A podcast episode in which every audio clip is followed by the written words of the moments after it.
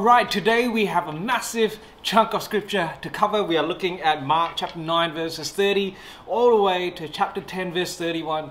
Over 50 verses for us to work through. And this is not because I'm just trying to fly through our series, but because every single bit that we are covering today seems to link back to one central theme that Mark wants us to know about. In fact, I would say that it's really important for us to study this as one block um, to really get a rich, deep understanding about what Mark was trying to teach us about one theme, and that theme is the culture of the kingdom of God. All right, so I want you to keep in mind as we work through today's passage, what does the kingdom of God look like? What is the culture of the kingdom? I suggest that you keep the actual text in front of you, or perhaps stop the video, read through all the text first, um, just so that uh, you can keep track because I am going to skim through a bit of uh, the text or, or go pretty quickly through some of the text today. Let's pray because I really want uh, the teaching today to sink in into each and every one of our hearts. Dear Jesus, I pray that as your as we read your word as we unpack your word that it is truth to us it illuminates our path we want to know more about your kingdom we want to know what we are choosing and what we are stepping into um, and and, and what it means for us. We pray that it doesn't, uh, it's not just information about your kingdom, but it's actually going to be a transformative word for each and every single one of us. Thank you, Jesus. We pray this in your name. Amen. Awesome. All right, we start off with um, what is known as the second passion prediction. Um, uh, that Mark gives to us, and this is where Jesus predicts his death and what is going to happen to him. So we're starting Mark chapter 9, verses 30 to 37. They left that place and passed through Galilee. Jesus did not want anyone to know where they were because he was teaching his disciples. This was a private situation. Just remember that.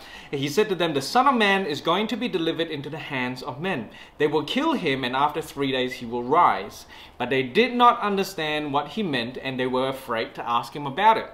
They came to Capernaum when he was in the house, again private. He asked them, What were you arguing about on the road?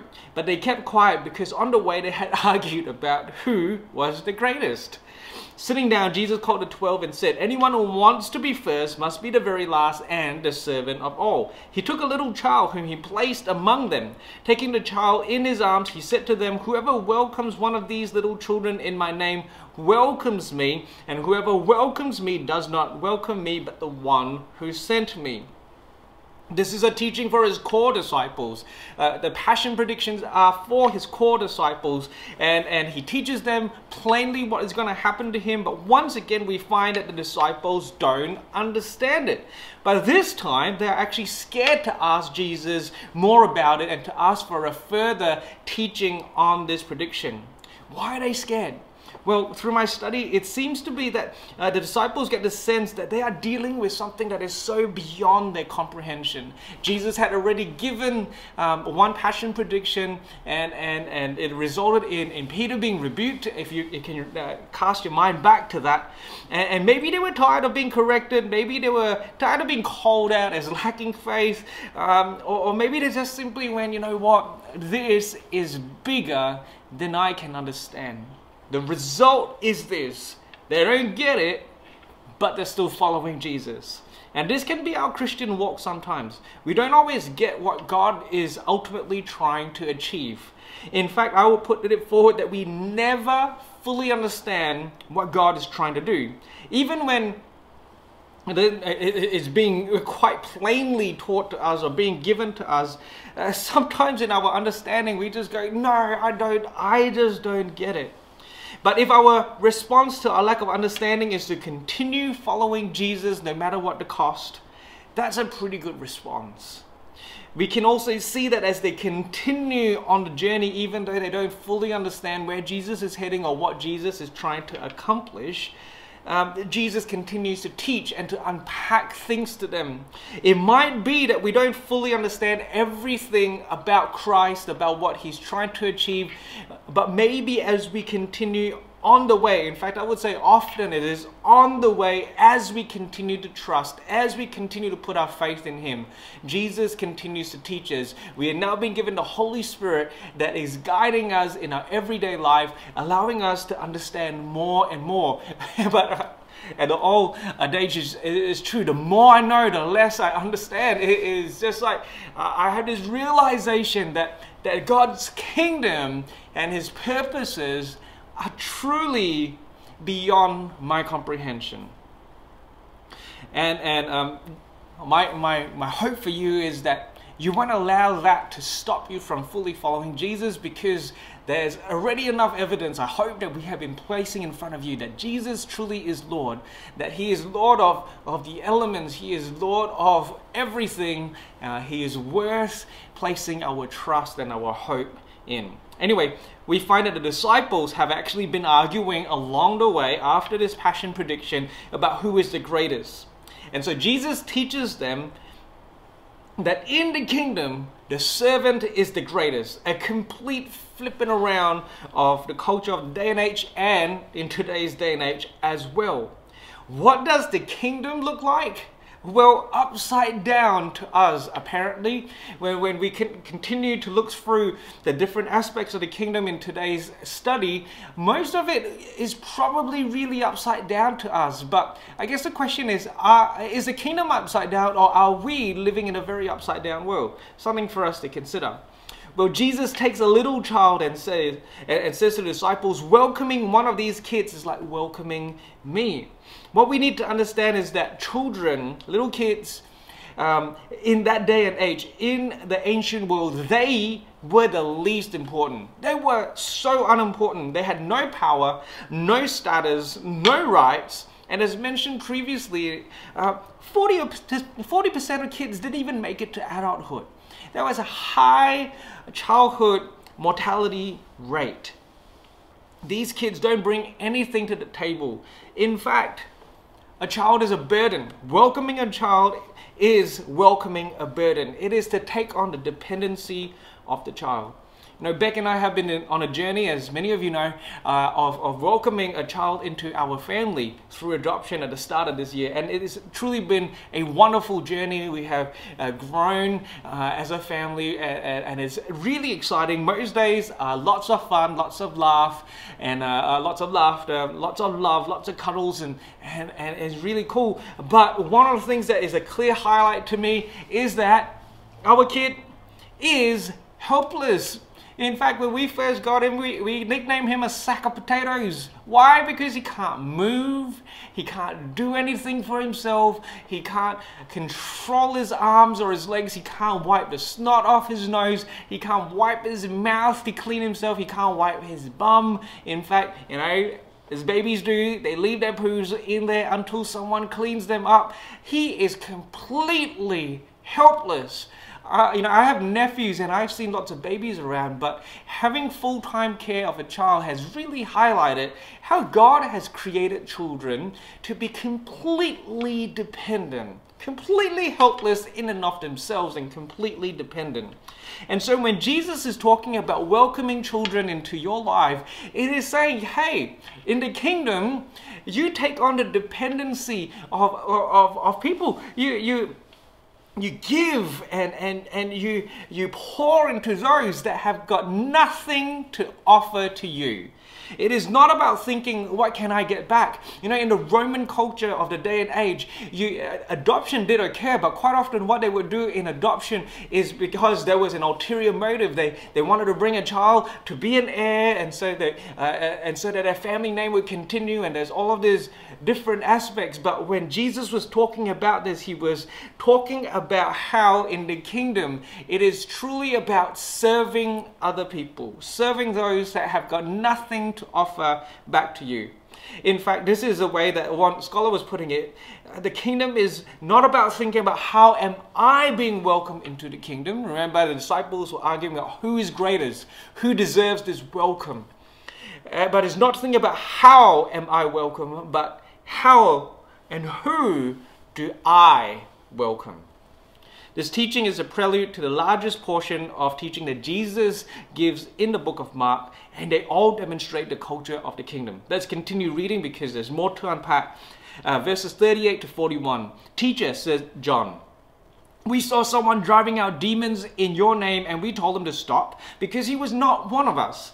Do not stop him, Jesus said, for one, for no one who does a miracle in my name can in the next moment say anything bad about me. Forever is not against us, is for us. Truly I tell you, anyone who does who gives you a cup of water in my name because you belong to the Messiah will certainly not lose their reward.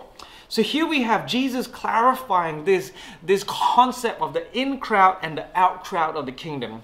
The disciples took offense that someone was chasing out demons in Jesus' name, and they took offense at this man because he wasn't one of them. He's not one of us. He shouldn't be given the privilege of using Jesus' name to cast out demons.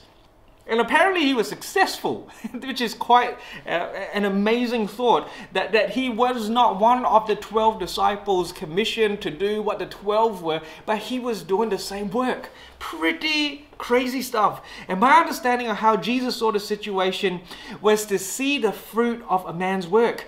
He, he obviously had the faith to stand in Jesus' name and therefore he would not be defaming Jesus' name in the next moment. The fact that God trusted this man with authority can be seen as this fruit of his faith. And, this faith is, is all that we need to determine that you're not on the outside. I don't need to treat you on the outside. You are not my competition.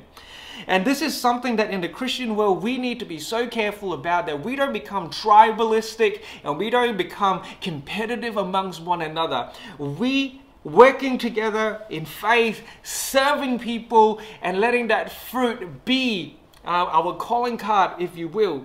See, Jesus goes on to say uh, that uh, that, that, that, anyone who gives you a cup of water in my name because you belong to Messiah will certainly not lose their reward. What, what that talks about is that serving someone a cup of water is, uh, is such a small act of service. And so uh, uh what, what the kingdom is about is about people serving other people. It doesn't matter who your status is, it doesn't matter what you get to offer and what you bring. You have your faith, uh, and according to the measure of your faith, live out that faith. Do what you see yourself being able to do. This man saw himself casting out demons in Jesus' name. He felt the call, even in that day and age, and was successful awesome. Jesus is like fantastic. That man's fruit is um, is all that we need to uh, to see. Let's not become so so much about who's in, who's out, and and who gets what position in the kingdom. Let's all see it as how are we serving people. Uh, how can we come alongside people that serve other people? That is what the kingdom is about.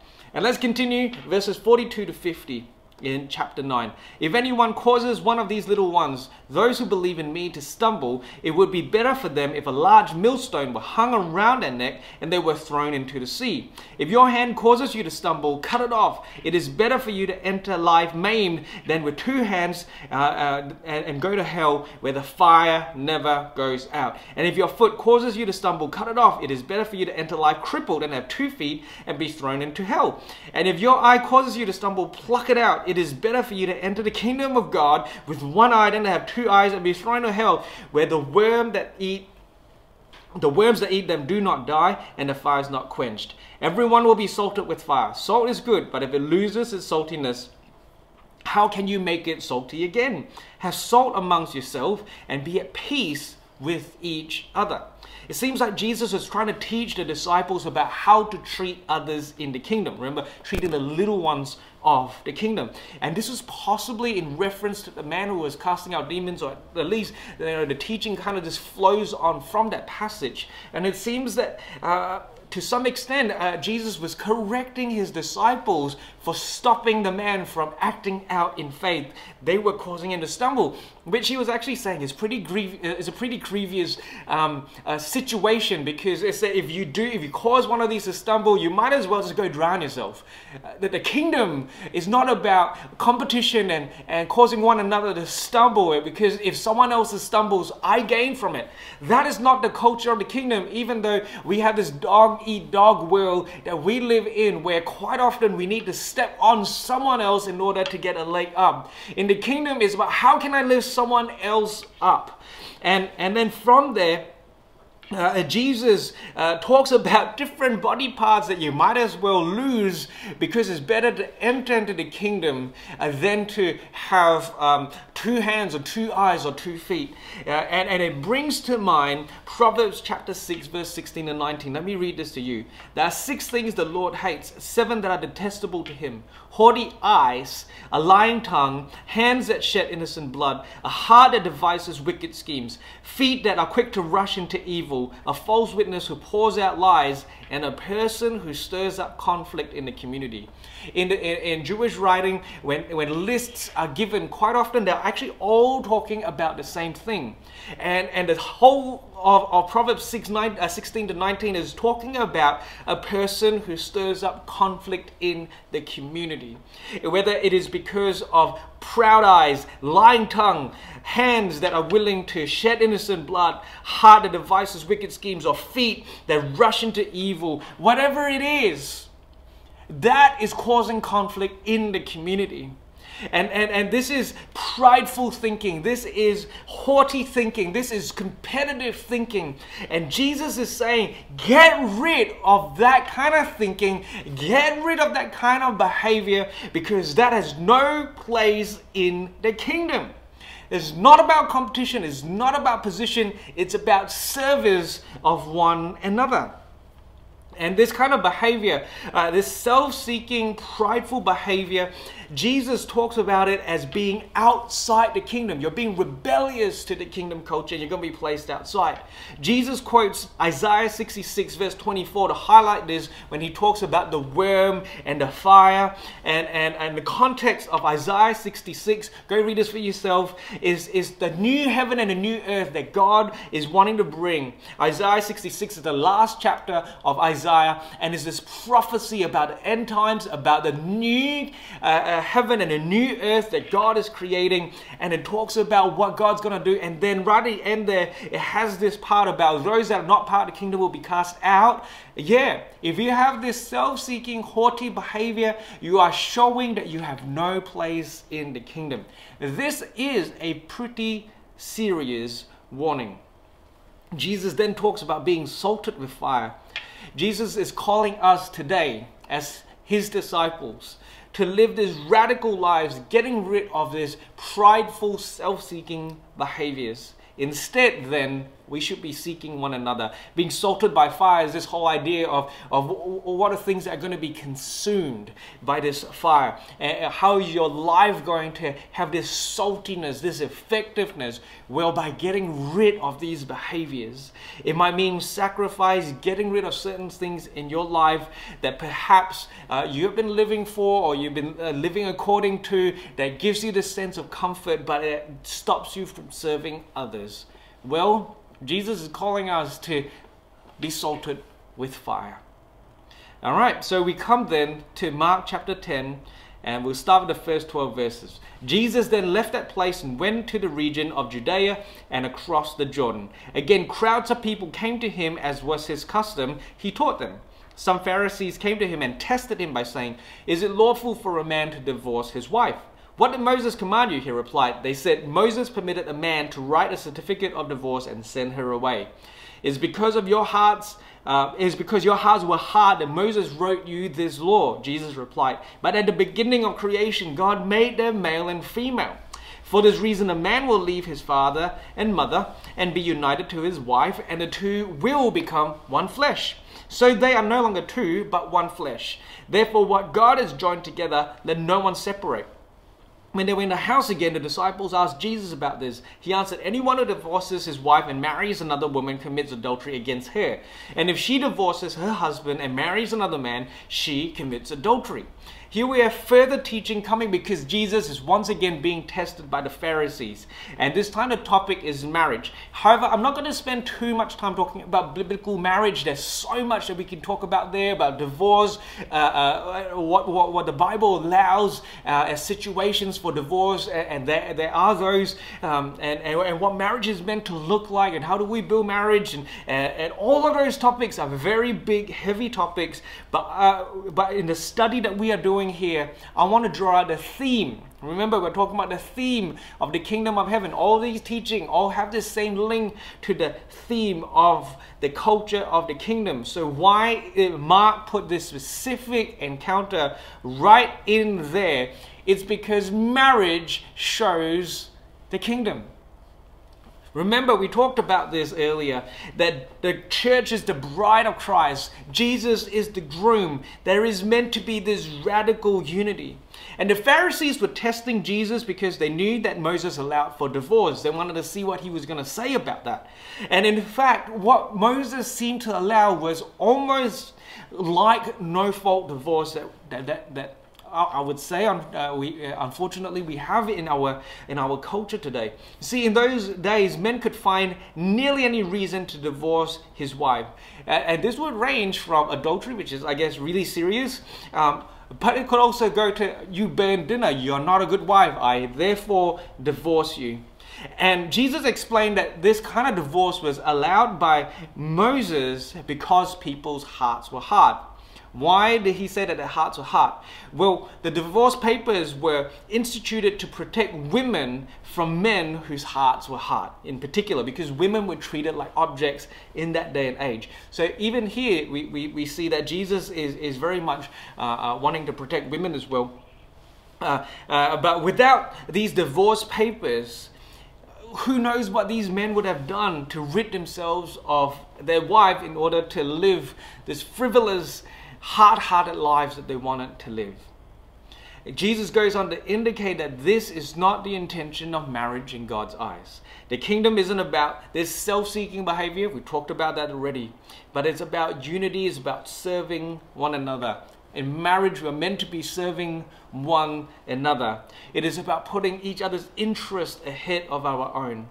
And it is important to note how Jesus reverses this idea about the Bible or, or, or, you know Moses allowing no fault divorce. Like I said, we're not going to go fully into it. Rather, I want to highlight what the kingdom culture should be. That we are in covenant unity with one another. The kingdom culture has this sense of really living for other people, living in a way uh, that, that puts other people in front of ours. it, it is a very high and, and, and you know, let's, let's make it plain. It's difficult to live this way that Jesus is calling us to. Well, Jesus continues, we're not finished with that. So let's continue. Verses 13 to 16 of chapter 10. People were bringing little children for Jesus uh, to Jesus for him to place his hands on them, but the disciples rebuked them. When Jesus saw this, he was indignant. He said to them, "Let these little children come to me, and do not hinder them, for the kingdom of God belongs to such as these." Truly I tell you, anyone who will not receive the kingdom of God like a child will never enter it. And he took the children in his arms, placed his hands on them, and blessed them this passage brings us back to this whole uh, theme of children in the kingdom. Um, and, and this time round, though, he speaks about children welcoming the kingdom, not just us welcoming children. Uh, even though, you know, like, like, let's be really clear.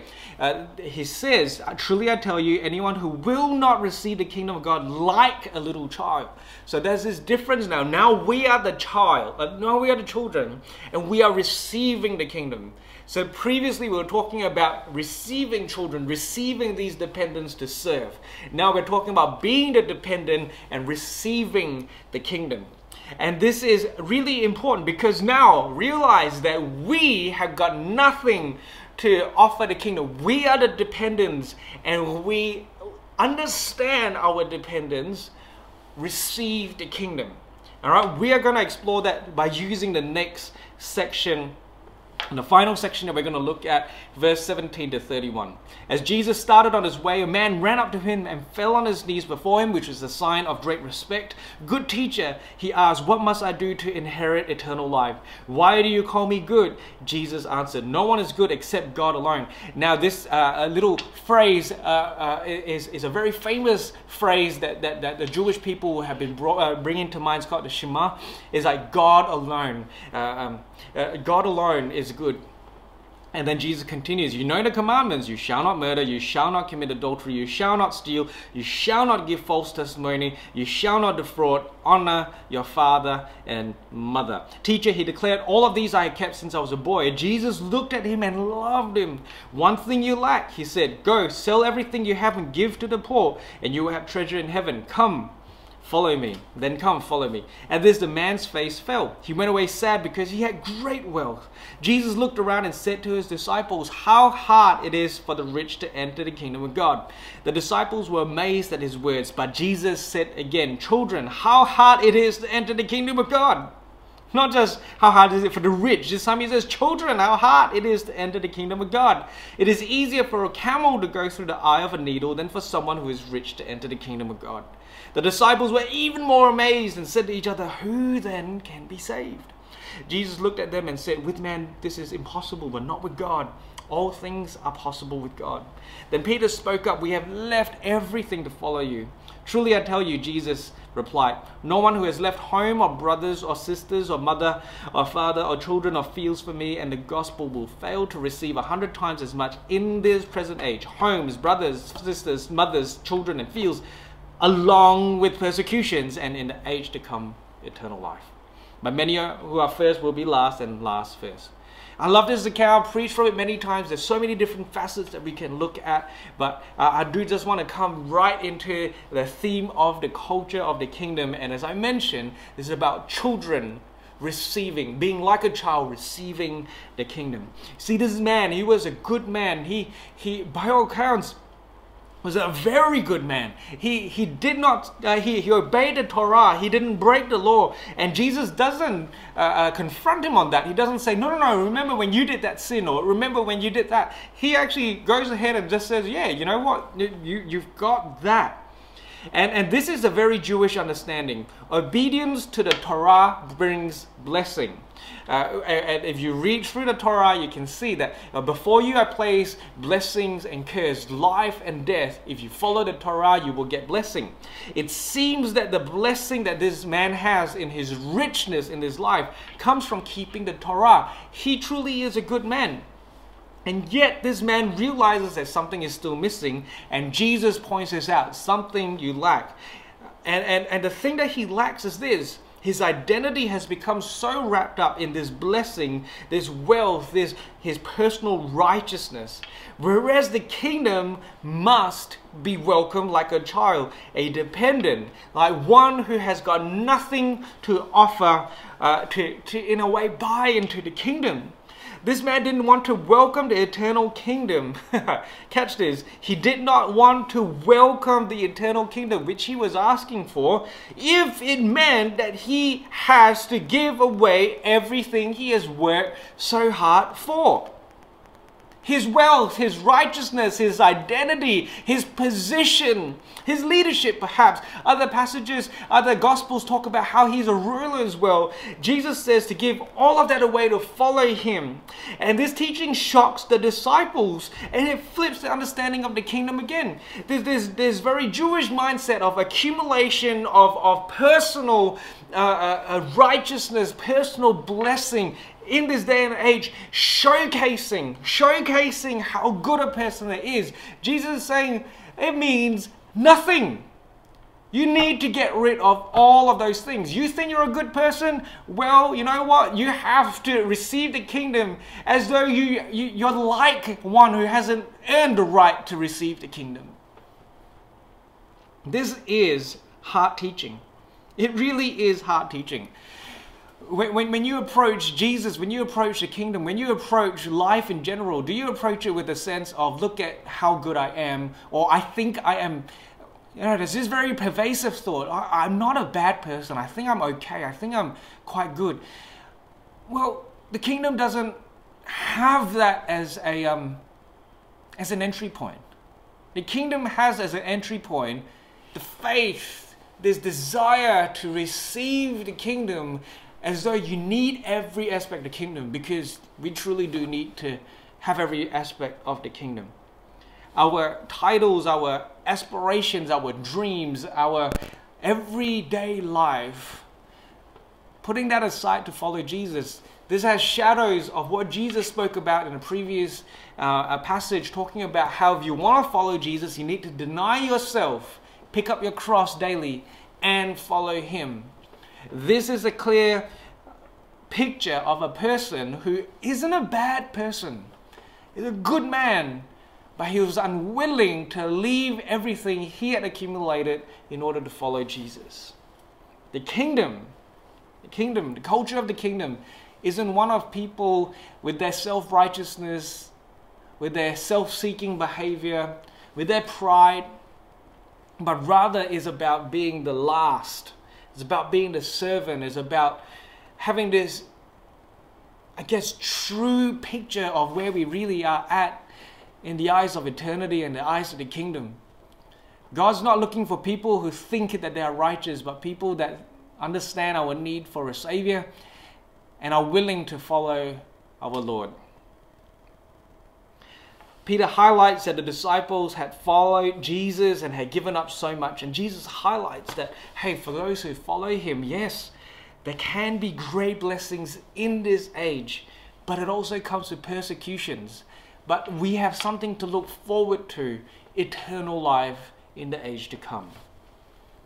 Are you living for accolades and blessing in this age, or are you truly living as though life can be found in this next age?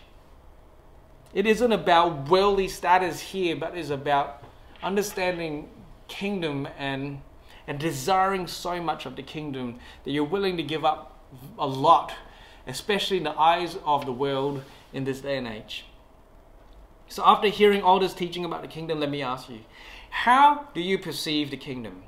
How do you perceive life? How are you welcoming the kingdom and how are you serving others? Can you welcome the kingdom like a child? These are big questions to consider, big questions to discuss in, uh, in our lift groups this coming week. I hope that there's been a blessing for you. Let me just pray and close uh, the session.